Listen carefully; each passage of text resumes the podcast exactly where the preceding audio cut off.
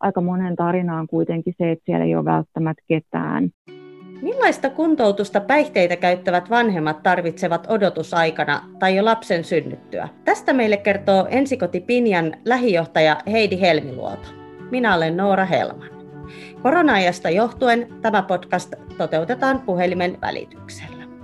Arviolta 6 prosenttia odottavista äideistä käyttää Suomessa päihteitä. Vuosittain siis useat tuhannet vauvat joutuvat vaaraan vanhempien käyttämien päihteiden vuoksi. Heidi Helmiluoto, sinä työskentelet Turussa ensikoti Pinjassa, joka on päihdeongelmiin erikoistunut ympärivuorokautinen kuntoutusyhteisö raskaana oleville tai hiljattain synnyttäneille vauvaperheille. Millaisia riskejä vanhempien käyttämät päihteet aiheuttavat sikiölle tai vastasyntyneelle? Okei, mentiin heti syvään ja pahimpaan ja synkimpään ja ankeimpaan päätyyn. Uh, riskit ovat kovin monenlaisia ja erityyppisiä, mutta se mikä siinä on haastavaa on se, että ne ei ole pelkästään riskejä, vaan sillä päihteiden käytöllä on aina väistämättä seurauksia. Esimerkiksi sikiön tai kohtuvauvan näkökulmasta yksi tuskallisin asia on se, että vauva kokee aina saman päihtymystilan kuin vanhempi. Kun vanhempi käyttää jotain päihdettä ja päihtyy, niin yhtä lailla vauva kohdussa päihtyy samalla tavalla kun vauva aikanaan syntyy, niin hän tulee kokemaan vierotusoireet siinä, missä aikuinen kokee ne, kun päihdet ei ole, ole enää tarjolla. Ja sen seuraaminen vanhemmalle itselleen on, on aika äärimmäinen kokemus. Mutta ehkä yksi semmoisista niinku isoimmista ja hankalista seurauksista on se, että tota, päihteiden käyttö raskausaikana on aina asia, joka vaikuttaa sen tulevan lapsen niinku, koko, koko loppuelämään. Kun käytetään päihdettä, kun se kohtuvauva saa osakseen sinne kasvaviin ja kehittyviin elimiinsä sitä päihdettä, niin väistämättä käy niin, että se vaikuttaa vauvan aivojen kasvuun ja sitä kautta koko tulevan lapsen kehitykseen myöhemmässä vaiheessa ja esimerkiksi siihen, että mitä on mahdollista oppia. Kuitenkin on niin, että moni, moni näistä asioista me voidaan jälkikäteen ja myöhemmin korjata samaan aikaan on myöskin niin, että osa, osa vaurioista voi jäädä pysyväksi. Esimerkiksi alkoholi on aivan kestämätön solumyrkky ja voi vaurioittaa lasta sillä tavoin, että koko loppuelämänsä lapsi kantaa ulkoisesti itsessään piirteitä siitä, että vanhempi on käyttänyt päihteitä tai hänellä on elimellisiä vammoja tai hän ei koskaan esimerkiksi saavuta semmoista älyllistä kapasiteettia, mikä ilman päihteiden käyttö olisi ollut mahdollista. No, vanhempien ei välttämättä ole helppo puhua ongelmastaan ulkopuolisille, vaikka he haluaisi päästä irti päihteistä. Kuinka iso tabu päihdeongelman myöntäminen on vanhemmille ja miksi? Varmaan niin äärimmäisen suuri, että on vaikea keksiä sille heti, heti edes mitään mittakaavaa. Mä ajattelen, että mun kokemuksen mukaan valtaosalla vanhemmista sen myöntäminen, että oikeasti käyttää päihdettä ja on raskaana tai meillä on tässä vauva, on ihan sietämätöntä ja äärimmäisen vaikeaa. Ei ole yhtäkään vanhempaa, joka ei olisi tietoinen siitä, että toimii, toimii väärin. Kaikki vanhemmat haluavat lähtökohdallisesti vauvalleen hyvää. Ei ole vanhempaa, jolla ei olisi myötäsyntyistä halua suojata vauvaa ja toivoa lapselleen parempaa, parempaa kuin itselleen. Ja se, että et tästä huolimatta kykene lopettamaan päihteiden käyttöä, niin se herättää ihan äärimmäisen syyllisyyden ja häpeän. Kukaan ei halua olla huono vanhempi eikä tehdä lapselleen, lapselleen hallaa. Yksi yksi tuska on se, että ihminen joutuu sietämään sen, että mitä hän itsessään tekee, kun ei pysty lopettamaan. Toinen on varmaan se, että miten kertoa se jollekulle edes ammattilaiselle, koska no, meillä kaikilla on myöskin samanaikaisesti halu olla onnistuneita ihmisiä. Se, että sä kerrot näin ison asian, niin siihen voi olla valtava kynnys. Ensi- ja turvakotien liiton jäsenyhdistykset ylläpitävät seitsemää päihdeongelmien hoitoon erikoistunutta ensikotia ja yhdeksää avopalveluyksikköä. Ne kuuluvat Ensi- ja turvakotien liiton valtakunnalliseen Pidä kiinni hoitojärjestelmään, jonka kautta autetaan vuosittain noin 250 perhettä. Heidi, mitä te tiedätte Turussa etukäteen vanhemmista, jotka ilmestyvät teidän ovellenne ja mitä kautta he tulevat kuntoutukseen? No joo, oikeastaan me tiedetään perheistä sinällään, jotka meidän oven taakse ilmestyy ihan, ihan hämmentävän vähän. Usein meillä on etukäteen tiedossa ihmisen nimi, ikä, kotikunta ja lisäksi me usein tiedetään, että mitä päihdet ihminen on käyttänyt ja koska vauva on syntymässä tai minkä ikäinen vauva hänellä on, hänellä on mukanaan. Mutta se yhdistävä tekijä oikeastaan, niin kuin joka kaikki yhdistää, jotka meidän oven takan seisoo, niin tota, se mitä me tiedetään, niin me tiedetään, että ihmisellä on niin vakava päihdeongelma, ää, että hän ei pysty lopettamaan vaikka haluaisi. Meidän ovelle ei siis päädy ikinä pienellä tai miedolla päihdeongelmalla. Meidän ovella päädytään aina, kun lopettaminen on äärimmäisen vaikeaa, vaikka tahtotila toiseen, toiseen suuntaan on suuri. Toinen asia, mitä me tiedetään, on se, että kukaan ovella olijoista ei haluaisi olla se, joka on siinä tilanteessa, että mm, käyttää päihteitä ja joutuu tulemaan hoitoon. Hirmu harva tulee vapaaehtoisesti ja sillä tavoin ajatellen, että on jotenkin mutkatonta ja helppoa, niitäkin on, mutta enemmistö on tuskissaan ja häpeää. Sitten sä kysyit hei tosta, että tota noin, mitä kautta he tulee tulee kuntoutukseen, niin voi tulla toki mistä päin tahansa Suomea, mutta lopullinen lähettävä taho on aina, aina lastensuojelu. Ja se, että lastensuojelu voi olla mukana, niin se edellyttää aika paljon. Se on ensinnäkin edellyttänyt siltä vanhemmalta tai ammattilaisilta jommalta kummalta ihan valtavaa rohkeutta, vanhemmat rohkeutta siihen, että hän uskaltaa kertoa jollekin, että mikä hänen oikea tilanteensa on, kertoa, että tarvitsee apua. Tai sitten sitä on edeltänyt se, että joku ammattilainen on uskaltanut puuttua ja nähdä, mikä tilanne on. Mä ajattelen, että usein käy niin, että meillä ei aina viranomaiset kysy. Me varotaan ehkä turhankin paljon ihmisten, ihmisten loukkaamista. Mä ajattelen, että aina pitäisi pitäisi kysyä. Se ei tarkoita, että epäilee, mutta että ehkä ottaa huomioon ja luoda sellaista maailmaa, missä päihdeongelma on yksi mahdollisuus eikä äärimmäisyys. No, minkälainen kuntoutuspolku vanhemmalla on sitten edessään? No, väistämättä pidempi kuin kukaan heistä ehkä etukäteen haluaisi, haluaisi kuulla. Tota, monella asiakkaalla säilyy esimerkiksi aika pitkään semmoinen usko, että kun mun vauva syntyy, niin kyllä mä pystyn, pystyn lopettamaan.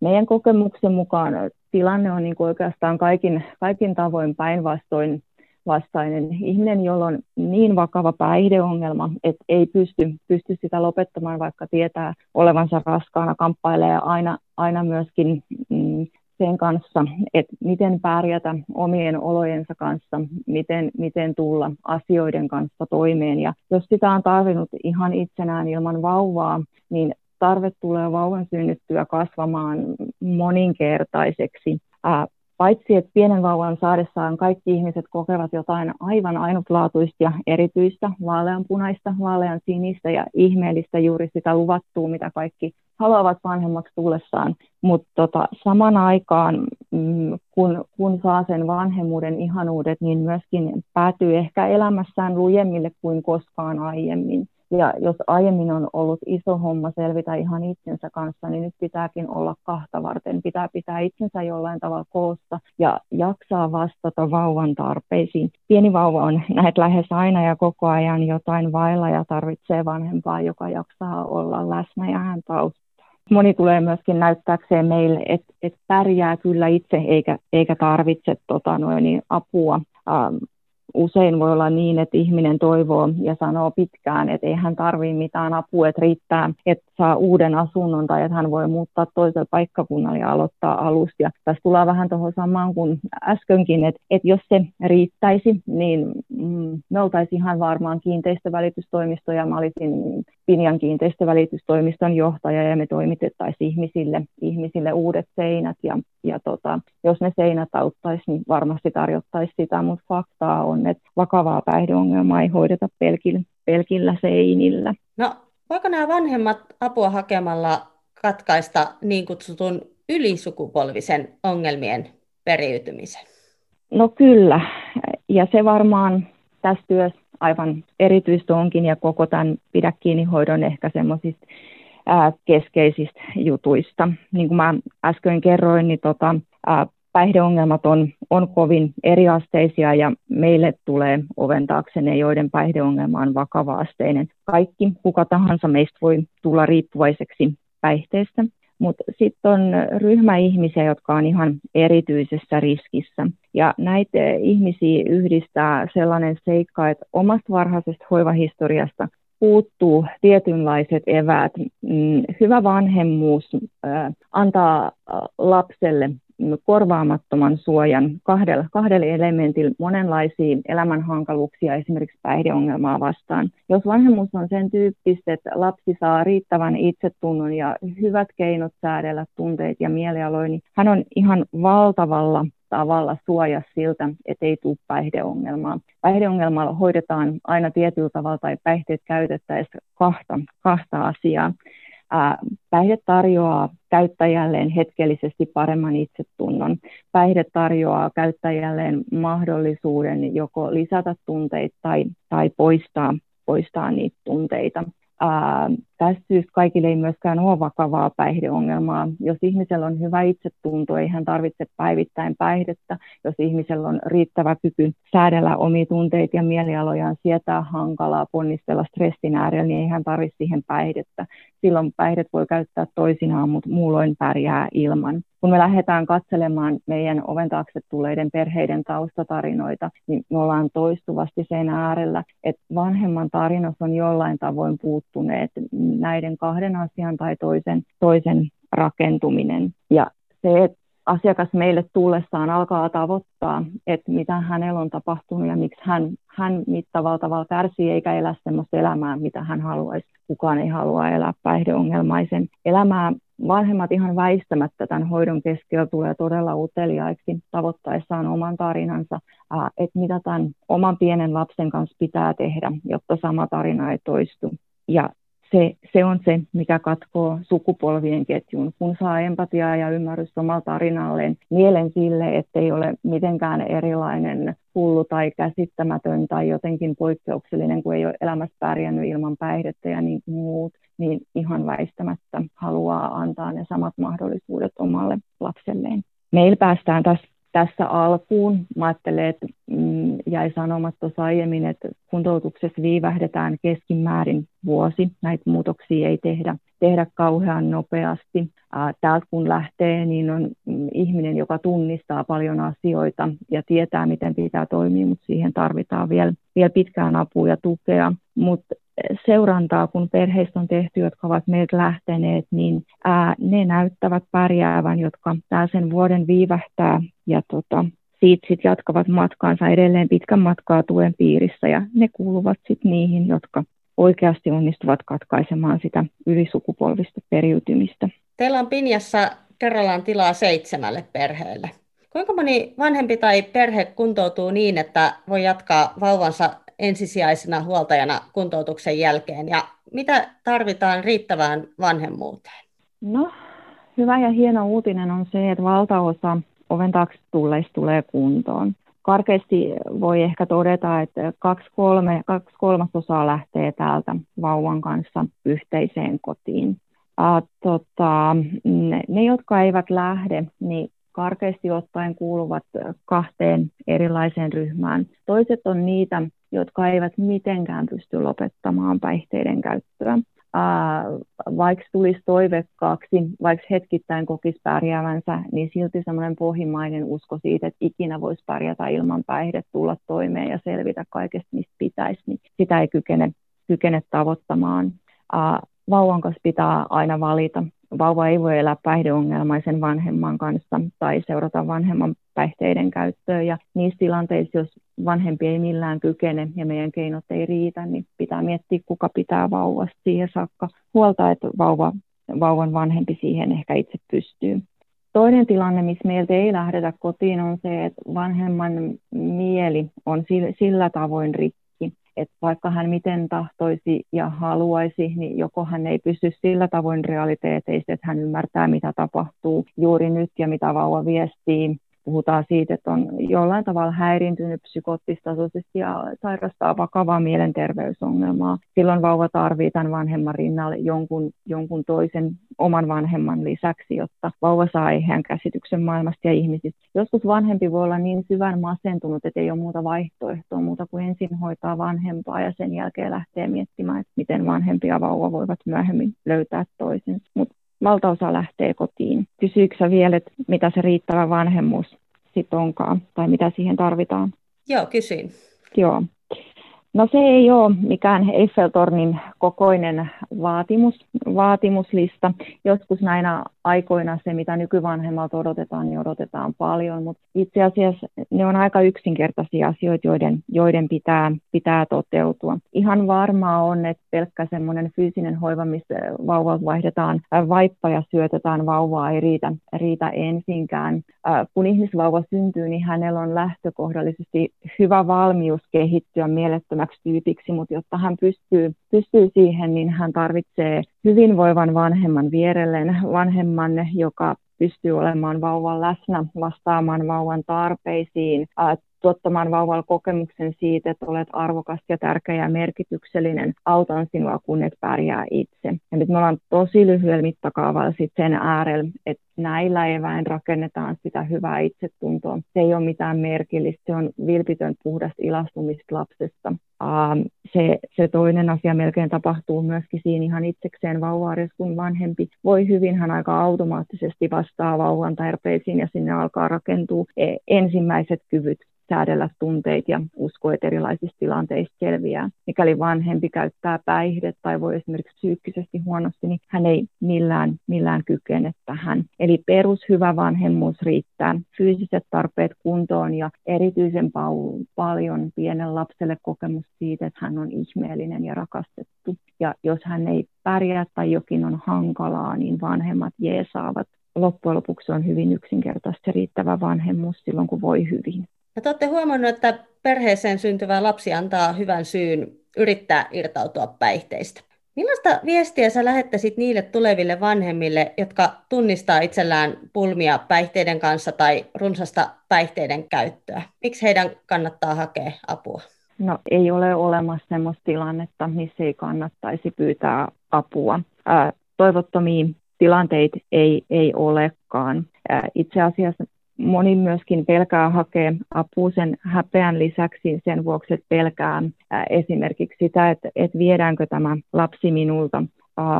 Avun hakeminen, sen kertominen jollekin ammattilaiselle, että mä käytän päihdet, vaikka en haluaisi, niin tota, se on aina osoitus hyvästä ja vastuullisesta vanhemmuudesta. Se on osoitus siitä, että oikeasti tahtoo vauvalleen hyvää. Ja apua on ihan oikeasti tarjolla. Meidän ovista ei ole koskaan kävellyt sisään ihmistä, ei, tota, noin, jonka päihdeongelmalle ei olisi löytynyt mieltä ja avaimia siihen, että tota, miten aletaan, aletaan elämään, elämään toisin.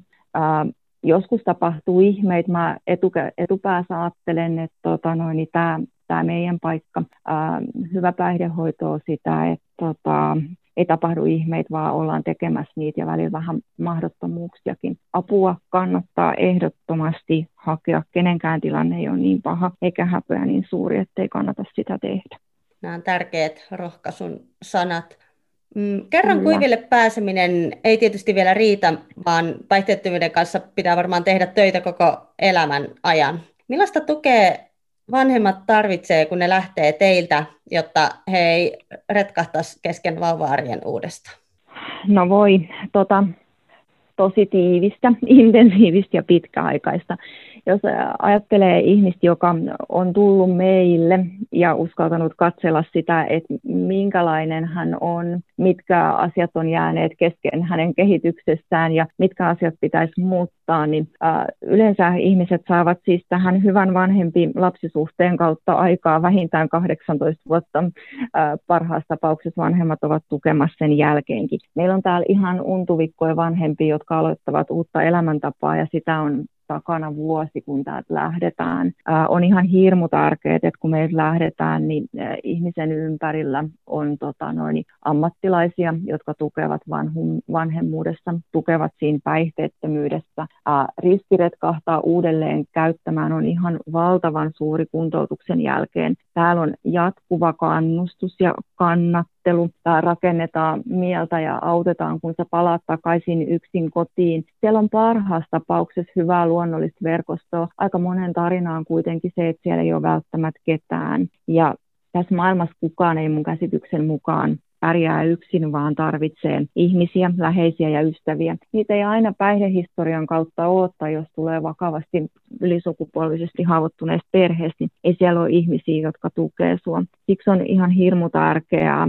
että ammattilaiset ymmärtää, että tota, vaikka meiltä kotiutuvalla vanhemmalla kaikki on hyvin siinä kohtaa, oikeasti on ihan valtavan hyvin. Ihminen ei enää käytä, tuntee itsensä, tietää mitä vauvan kanssa pitää tehdä, mutta jotta se jatkuu, niin ää, sitä tukea ei saisi katkaista siltikään. Mä usein aina tota, noin, kerron, että et, tota, siis me tiedetään ihan teorian kautta, että kun ihminen muuttaa jotain hankalaa käyttäytymistä, se onnistuu yleensä niin kauan hyvin, kun stressi ei kasva kohtuuttomaksi. Kun stressi alkaa kasvaa, niin ihmisen on paljon helpompi palata vanhaan käyttäytymistapaan kuin, kuin käyttää uutta. Ja arkisimmillaan tämä tulee monille ihmisille vastaan, esimerkiksi jos haluaa pudottaa painoa. Liikunta ja uusi ravitsemus toimii niin kauan hyvin, kunnes stressi kasvaa ja niin kauan kuin on riittävästi tsemppiä ympärillä. Kun kuormitus kasvaa ja jos tsemppi ohenee, niin hirmuinen riski on palata takaisin siihen, että en liikukaan ja syö mitä sattuu. Ja Toki sekin on iso riski, mutta tässä puhutaan ihan eri mittakaavan riskistä. Näillä vanhemmilla on riski päätyä käyttämään päihdet, päihdet uudelleen, jos he jää liian ohuelle tuelle. Sä oot tehnyt tätä työtä päihteitä käyttävien vanhempien kanssa jo pitkään. Mikä sua erityisesti motivoi jatkaa työtä ja millaiset tarinat on jääneet sun mieleesi? No, mä ajattelen, että tämä työ on aivan erityistä. Uh, mä ajattelen, että tämä on monella tavalla kunniatehtävä. Mä ajattelen, että on, ah, tämä liikuttaa mua. Tota noin, mä ajattelen, että on ihan erityinen kunnia olla mukana semmoisessa prosessissa, missä aikuinen meillä saa ehkä ensimmäisen kerran mielen itselleen, ymmärryksen sille, että miksi hänellä on vakava päihdeongelma, miksi hän ei pysty lopettamaan, minkä kanssa hän on kamppailu, mikä on ehkä vaurioittanut koko hänen aikuisikänsä, miksi hän on elänyt väärällä tavalla ja päätynyt vielä ehkä huonoimmillaan vaurioittamaan omaa lastakin se, että se ihminen saa ehkä ensimmäisen kerran elämässään reilun, reilun mahdollisuuden, alkaa meillä täällä kukoistaa silleen, kun olisi reilussa maailmassa kukoistanut jo paljon aikaisemmin omassa lapsuuden tarinassaan. Ja kun alkaa nähdä, mitä kaikkea se ihmis on valmi, ihminen on valmis tekemään nähdäkseen oman vauvallaan toisenlaisen tarinan, niin aa, en mä tiedä, voiko missään muussa työssä saada ihan mm, vastaavanlaista kokemustyöntekijänä niin kuin ihmeen tapahtumisesta tai ihmeen tekemisestä, kuten aiemmin sanoisin, niin eihän ne tapahdu, vaan ihmiset tekee täällä ihan älyttömästi töitä kyetäkseen elämään ilman päihdet ja antamaan lapselleen tota, sen, mitä, mihin, mitä ei ole itse välttämättä saanut oikealla tavalla, tavalla osakseen. Mä ajattelen, että täällä meillä näkee sen, että tota noin, miten paljon helpompaa olisi rakentaa eheitä ihmisiä, ihmisiä etuperin ihan sillä yksinkertaisella matemaattisella kaavalla, minkä mä äsken kerroin. Ne on aika pieniä ne jutut, mitä lapsi tarvitsee tullakseen, tullakseen eheäksi. Uh, täällä me katsellaan, että tota, miten se tehdään, tehdään takaperin ja se on tosi paljon rankempaa ja, ja kovempaa. Mutta se on, se on mahdollista ja sen näkeminen on aivan huimaa. Ihan tosi mielenkiintoista kuulla sun kertovan sun työstä. Iso kiitos Heidi, kun sä tulit kertomaan tähän podcastiin tästä tärkeästä aiheesta. Kiitos Noora, kun kysyit. Aikuisen päihdeongelma vaikuttaa aina lapseen. Pyydä apua, vaikka se tuntuisi vaikealta. Ensi- ja Turvakotien liiton chatissa voi keskustella nimettömästi ja saada oman elämäntilanteeseensa neuvoja ammattiauttajilta. Tämä ja muut auttamismuodot löytyvät osoitteesta vauvaperhe.fi.